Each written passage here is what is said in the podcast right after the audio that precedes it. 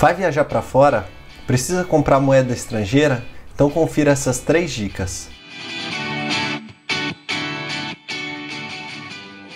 Eu sou Murilo Massareto, formado em Economia, e vou te ajudar a resolver os seus problemas financeiros. No vídeo de hoje, eu vou dar 3 dicas para você que vai viajar para fora e precisa trocar o seu dinheiro. A primeira dica é compre aos poucos. Não tem como saber a melhor data para comprar o seu dinheiro.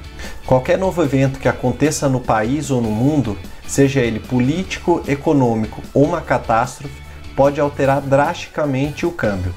Você pode ir comprando aos poucos o seu dinheiro para ir diminuindo esse risco. Assim, se você pagar um pouco mais caro no mês, pode ser que no outro você compense pagando mais barato. Aí, na média, a cotação fica boa.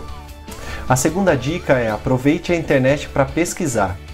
A principal vantagem da internet é a facilidade para pesquisar, então aproveite para entrar em sites de comparação de câmbios e faça sua pesquisa.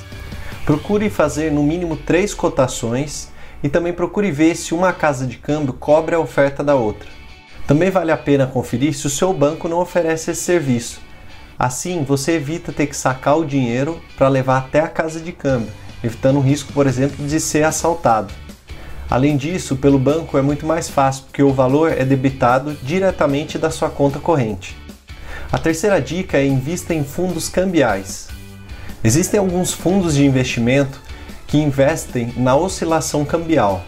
Ou seja, ao investir nesses fundos, é como se você estivesse protegendo o seu dinheiro da variação do câmbio. Funciona assim, você vai aplicando o valor em reais e o gestor do fundo utiliza esse dinheiro para comprar e vender moeda estrangeira seguindo uma estratégia. No final do período, quando for fazer a viagem, você resgata o seu investimento em reais, mas é como se você tivesse protegido o seu dinheiro da variação cambial por todo esse período.